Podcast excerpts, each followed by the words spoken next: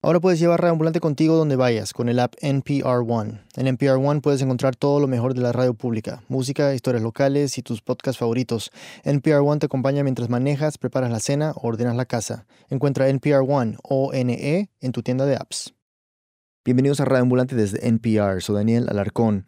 Ahora que formamos parte de NPR, queremos presentarle a nuestra nueva audiencia algunas de nuestras historias favoritas. Hoy nos vamos para La Habana.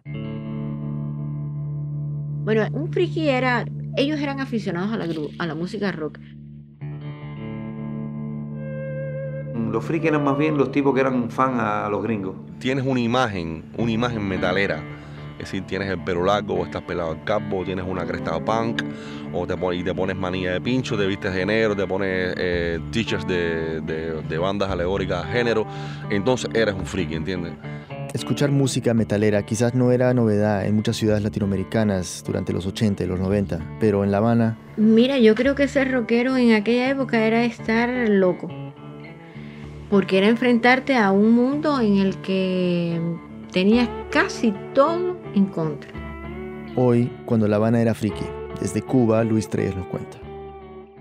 Para entender la historia de los frikis en Cuba, primero hay que entender que en la isla, después de la revolución, todo adquirió una carga ideológica hasta la música. Era la década del 60 y la nueva onda del rock se convertía en la música del enemigo. Aún así, la gente buscaba la manera de escuchar la música que quería. Uno de ellos era... Me llamo Dionisio Arce Camps.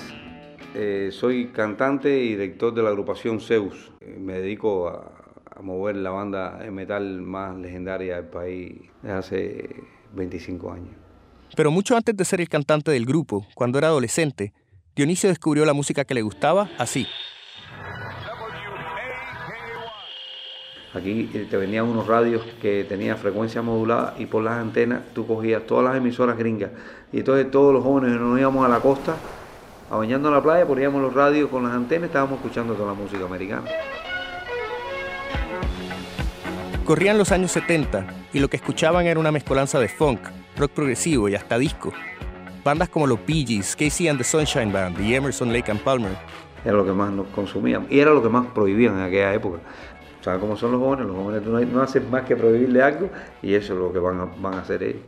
Ya para los 80 la música disco había muerto y en la isla se empezaba a escuchar el sonido más agresivo de bandas como Metallica y Megadeth. Y generalmente todo, todo, todo, todo, todos los jóvenes le fueron arriba al metal. Y ahí ya yo me incliné por esa música, me gustó, la entendí, me sensibilicé con ella y me quedé ya, no, no consumo otra cosa que no sea heavy metal. Era el inicio de la escena metalera de Cuba, y con ella surgió toda una contracultura de chicos conocidos como frikis.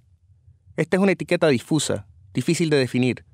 Dionisio cuenta que en un principio... Los frikis no eran más que jóvenes que consumían música rock and roll y se vestían diferente a como se vestían las demás personas. Por ejemplo, apretaban su pantalón y se ponían los pullovers bien apretados. Poco a poco la estética se hizo más extrema, hasta que el término friki quedó asociado a los metaleros melenudos y a su afición por las calaveras. Juan Carlos Torrente lleva el nombre con orgullo. Él es un cantante de death metal del grupo Combat Noise y se define a sí mismo de esta manera. Yo soy friki, friki. Yo voy por la calle, a todos los lados que yo voy, yo voy como soy con mi pelo suelto, con un moño, o vestido de negro, con mis botas, y yo soy friki, ¿entiendes? En los 80, sin embargo, el solo hecho de vestirse así te ponía en riesgo. Te cogían preso por nada, por tener el pantalón apretado y llevar el cabello un poquito largo, no tan largo como lo llevo yo, que lo llevo por la cintura ahora, no, por aquí, por los hombros, ya te cogían preso y te querían pelar y hay veces que te pelaban. A pesar del acoso, la escena del metal crecía impulsada por los álbumes de bandas extranjeras que corrían de mano en mano. Si venía alguien de Estados Unidos y me traía a mí cuatro casetes de fábrica o grabados de Testament, de Slayer, pues no sé, las tenía yo nada más. Pero sin darnos cuenta todos comprendimos que teníamos que distribuirnos la música entre todos. Ese intercambio unía a los frikis y también los llevaba a dar el próximo paso. Y entonces la música te da por hacer banda. Si tú, si, si tú eres friki y eres metalero y, y, y disfrutas la música, tú dices, tengo que hacer un grupo. Para las bandas que se formaban, encontrar un lugar donde tocar en vivo era una tarea casi imposible. No había espacio para el metal en los clubes y las salas de concierto. La única alternativa era tocar en fiestas en casa, que también podían ser eh, suspendidas por la, por la propia policía porque eso es un escándalo. Y llegaban y te suspendían la fiesta igual, no puedes tocar más y ya, recoge tus cosas y vete. A los frikis los acusaban de diversionismo ideológico, es decir, de que su música representaba un desvío de los valores socialistas del país. Y más en un sistema social donde todo lo que se movía alrededor era trova, música popular contemporánea y música tradicional. La revolución quería crear a un hombre nuevo, acicalado y vestido con una guayabera bien planchada un hombre que escuchara esto.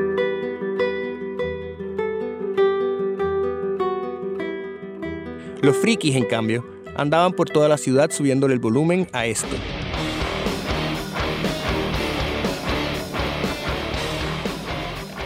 Con muy pocos lugares para tocar y sin ni siquiera poder vestirse como querían sin correr peligro, los frikis se quedaban sin opciones, hasta que el movimiento se encontró con una persona clave. Bueno, yo me llamo María Gatorno, eh, mi historia es un poco más larga. María no era metalera, al contrario, era una burócrata de 37 años, de facciones delicadas y modales suaves, que coordinaba las actividades en un centro comunal de la ciudad, una casa de la cultura con una programación muy convencional.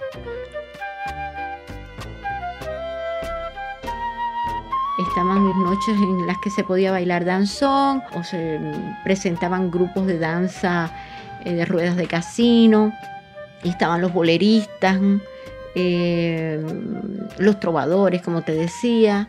Los rockeros, sin embargo, tenían otra visión del lugar. Todos los días, lo único que se hacía en esa casa de cultura era jugar dominó. Un día, a finales del 1987, María estaba en la casa de la cultura y alguien tocó a la puerta. Abrió y se encontró con tres adolescentes que llevaban camisetas de bandas gringas y vaqueros rotos. Le preguntaron. ¿Esto es una casa de cultura? Sí. Bueno, ¿y quién es la persona que da aquí los espacios? Ah, yo. Vamos a hablar. Bueno, nosotros somos un grupo de rockeros. Ah, qué bien, qué bueno, qué interesante.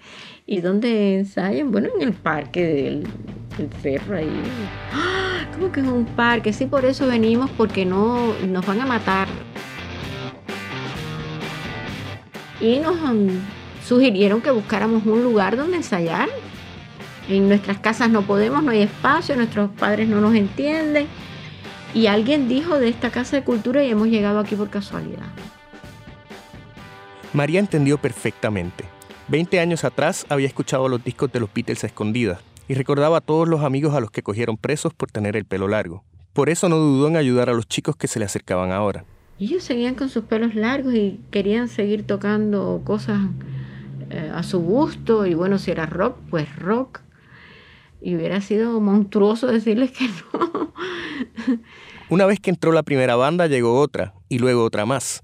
Venían de todos los rincones de la ciudad, de lugares que María nunca había escuchado antes, y eso le provocó una gran curiosidad. Yo quería saber quiénes eran esas, esos jóvenes que andaban por la ciudad trotando y que había tantos grupos, vamos a hacer una peña de rock aquí, ¿por qué no? Y mandé a buscar a que se corriera la bola, que yo quería hacer una reunión con todos los grupos de rock de la ciudad. Y vinieron. En esa gran reunión con todas las bandas, María les propuso la idea de crear un espacio para ellos dentro de la Casa de la Cultura. Ya no tendrían que ensayar más en el parque. En la casa tendrían un horario regular y una noche a la semana para los conciertos. Se reían de mí, pero ah, eso no va a poder ser, pero... No tenía escenario, no tenía nada bien cutre la casa, falta de pintura, aquello, lo más grande de la vida. Ellos mismos se quedaron. ¿Ves? Esta señora está. Está mal eso. Los grupos estaban tan acostumbrados a que todo fuera tan difícil, a que los botaran de todas partes, que solo veían los obstáculos. Yo tengo los instrumentos en Arroyo Naranjo, ¿cómo voy a traerlos hasta acá? Bueno, se alquila un camión, pero camión no va a ir, no va a haber gasolina. Y sí, sí era difícil. Tenían razón, pero yo también. Los dos tuvimos razón, pero al final yo gané. Una pausa y volvemos.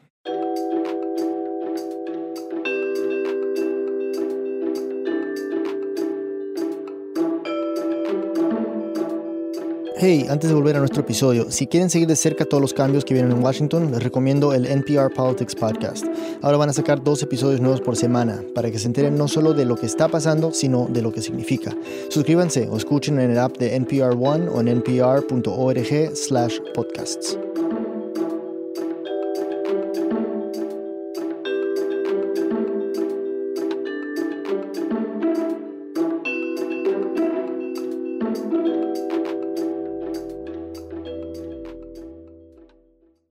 Antes de la pausa, María Gatorno le había dado a los rockeros de La Habana un lugar para ensayar y hacer sus conciertos. Luis Treyes nos sigue contando.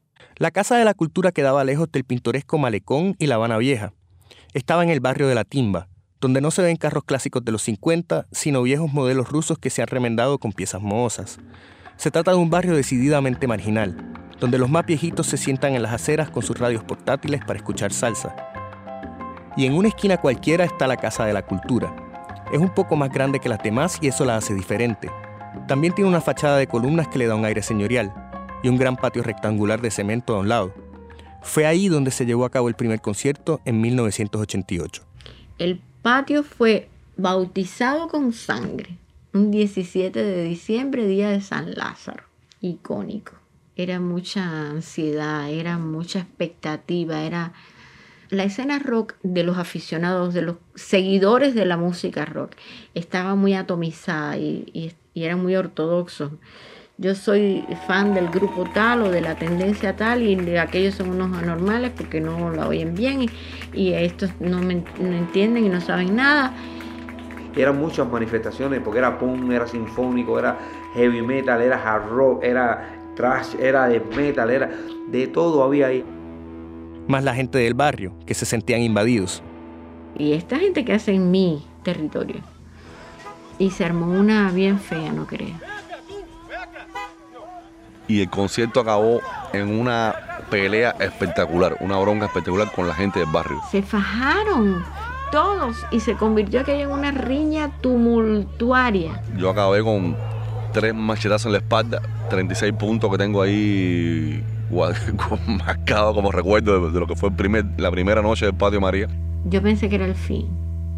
Yo estuve tres días acostada con la cabeza tapada. Y yo, ay, fracasé rotundamente.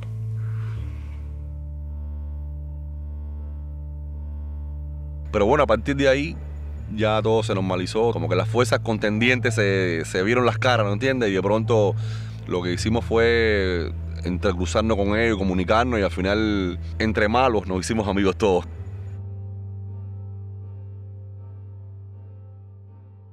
Luego de eso no pasó otro fin de semana sin un concierto, por más difícil que fuera conseguir los instrumentos.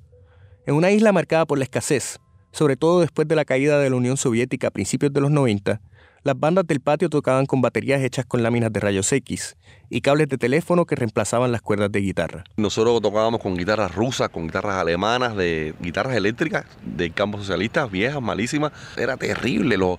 a veces muchas bandas desaparecieron porque no tenían cuerda de guitarra, porque no tenían amplificadores, o se rompía la bocina y sí, se arreglaba, pero después se rompía el amplificador y después no había forma de, conseguir otro amplificador o no, había micrófonos para cantar. O, es decir, que era muy, muy, muy difícil hacer una banda aquí.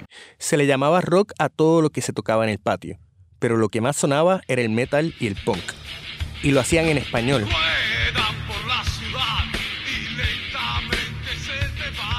En inglés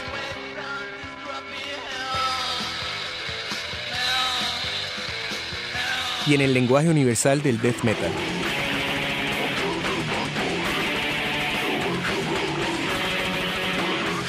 El nombre oficial de la casa, la Casa de la Cultura Roberto Branly, fue quedando en el olvido. Ahora simplemente se hablaba del patio de María. Las paredes de afuera se llenaron de grafitis. Se construyó una pequeña tarima al aire libre y se le añadió un sistema de sonido. Comenzaba la década del 90, y aunque no era mucho, los frikis por fin tenían su lugar en la vida cultural de la capital. Fue en esa época que la comunidad se enfrentó a un nuevo enemigo, el SIDA, una epidemia que le pegó duro a muchos en la isla, pero particularmente a los frikis. Cuando llegó el SIDA a Cuba, fue algo, fue algo terrible, ¿no? Yo tengo anécdotas terribles de aquella época porque los rockeros padecieron mucho eso, que varios amigos míos y amigas mías murieron de SIDA, colegas que andaban conmigo y y aquí en Cuba existía eh, también la información de que se estaban dando muchos casos, pero ese tema no, se trataba de, una manera muy explícita, ¿no? Te estoy hablando del 90, 91 es cuando yo llego a encontrarme con la realidad del fenómeno. La realidad era simple. Una epidemia se expandía por toda la isla. Y los más amenazados eran los jóvenes, los de 15 a 21 años. Las autoridades de salud pública buscaban la manera de educarlos, En esa búsqueda encontraron a cientos de frikis en el patio de María con una vida sexual muy activa y de muy alto riesgo. Para decirlo como decimos los cubanos, todos templamos sin condón. No, me imagino que el mundo entero todo el mundo, todo el mundo templaba sin condón. La respuesta que se ingenió María fue involucrar a todas las bandas del patio en un proyecto de apoyo y prevención que se llamó Rock contra SIDA. Eso fue una cosa vamos, increíble. Las donaciones que se hacían en el patio María, conciertos de rock que recababan 15 mil pesos y los grupos lo donaban para los enfermos de SIDA. El patio se llenó de materiales de educación sexual, sobre todo de preservativos en cantidades industriales. Toda una generación de frikis aprendía a tener sexo con protección. Mira, los condones ya eh, se lograban especializaciones, condones de determinado color. Yo era la que tenía la tarea de, oye, los rojos déjaselos a fulanito y los negros a menganito. Y si hay amarillos, acuérdate de sutanita. Rock contra SIDA duró cuatro años y su éxito llevó a María a experimentar. Había visto los cambios que se podían lograr en el patio, así que expandió el programa para trabajar con problemas de alcoholismo y drogadicción, sobre todo con las pastillas, que era la droga más común entre los frikis. Pero esta vez fue diferente a Rock contra SIDA, pues la posición oficial era clara. En Cuba no había problemas de droga. Porque decían que el que se, tocara el tema de, la, de las adicciones, lo que iba a lograr con ello es que los muchachos se interesaran por este tipo de drogas, en vez de evitarlo, lo que yo hacía era incentivarlo. María estaba acostumbrada a encontrar resistencia, pero nunca antes la habían obligado a detener por completo una de sus iniciativas. Aunque luchó por mantenerlo vivo, al final el programa contra la adicción a drogas quedó descontinuado. Mientras tanto, el patio de María seguía tan popular como siempre. Quizás por eso fue que el final los tomó a todos por sorpresa. Sí, estaba el patio María repleto adentro con el concierto a toda voz sonando a todo volumen, todo eso lleno de friki melenudo, la marea negra nos decían, así que te puedes imaginar y de pronto cerraron el patio María. El cierre fue tan abrupto que todavía abundan las teorías para explicar por qué pasó. Quizás tuvo que ver con la ubicación. A solo cuadras de la Plaza de la Revolución, el patio, junto con el barrio de la Timba, era el vecino revoltoso del área, y algunos metaleros piensan que las autoridades quisieron reformar el vecindario. Las drogas también jugaron un papel. Fue irónico. A María le prohibieron continuar con su proyecto de prevención y luego el patio cayó en una redada antidrogas de la policía. María y los frikis dieron la pelea para reabrirlo, pero nada funcionó. En un momento dado, Dionisio habló con un alto funcionario del Ministerio de Cultura para hacerle la pregunta que estaba en boca de todos. ¿Por qué? Y me dijo, no, yo no te puedo dar respuesta, pero el cierre del patio viene de arriba. Olvídate del patio, Dionisio. Así mismo me dijeron. Para mí fue como si me hubieran arrancado la mitad de mi vida. Quiere decir, fueron los años de labor, de trabajo, de, mi juventud, el, proyecto de, vida al que le había dedicado eh, todo. Y caí, pero bien profundo. Y me aparté absolutamente de todo. Con el cierre culminado un ciclo que había comenzado 15 años antes, con el primer concierto en el patio y los frikis de La Habana se volvían a quedar sin un espacio propio.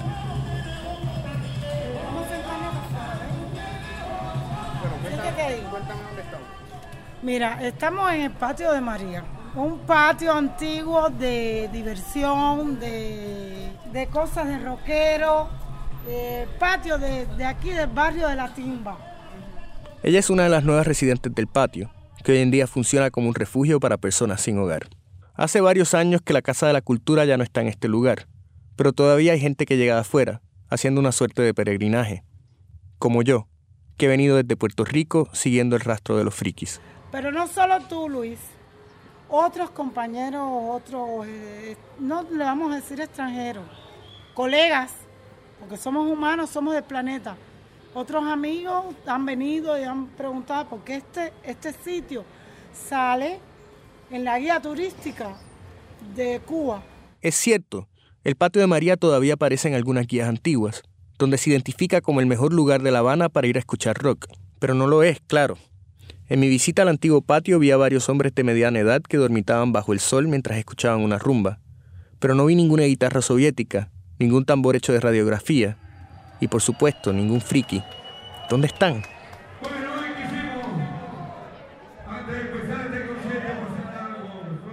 Es sábado en la noche y cientos de chicos llenan el teatro Maxim Rock. Algunos no parecen tener más de 15 años y luchan por abrirse camino entre los frikis más viejos, quienes se amontonan frente a las bocinas del escenario para sacudir sus melenas al ritmo de la música. Ya tienes una sala con aire acondicionado, techada con luces, sonido espectacular, con una barra para tomar ron, para tomar refresco, para tomar lo que tú quieras, qué sé yo. El Maxim se fundó en el 2008 para que fuera el teatro oficial del rock y del metal en La Habana. No cayó del cielo, claro. Las bandas tuvieron que hacer mucho ruido para conseguirlo, pero su apertura marcó una transformación muy grande. Ya no se te le pide el carnet, ya puedes tener pelo largo, ya puedes andar con tus tatuajes. Hemos tenido un cambio de 180 para bien, porque del Patio María al Maxim Rock va un buen trecho.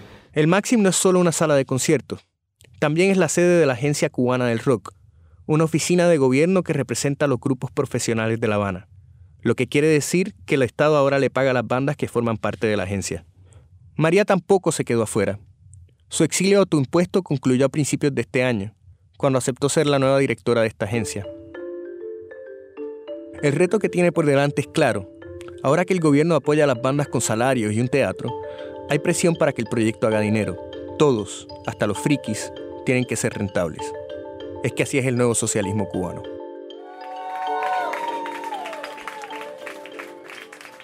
De vuelta al escenario en el Maxim, Dionisio cierra el concierto de la noche con su banda Zeus, pero antes de terminar, hace una pausa. Somos directamente de 37 entre Paseo y Du, del patio de María. Es un recordatorio importante. Los frikis piden del patio de María, donde no habían luces, ni presiones de dinero, ni tarimas modernas. Y lo único que importaba era la música.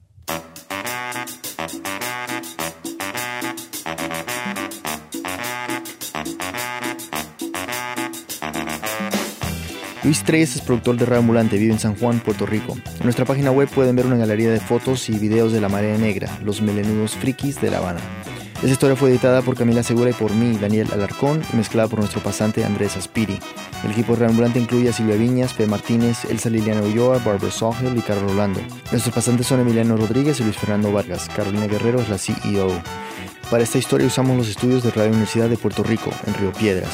Conoce más sobre Radio y sobre esta historia en nuestra página web, radioambulante.org. Radio cuenta las historias de América Latina. Soy Daniel Alarcón. Gracias por escuchar.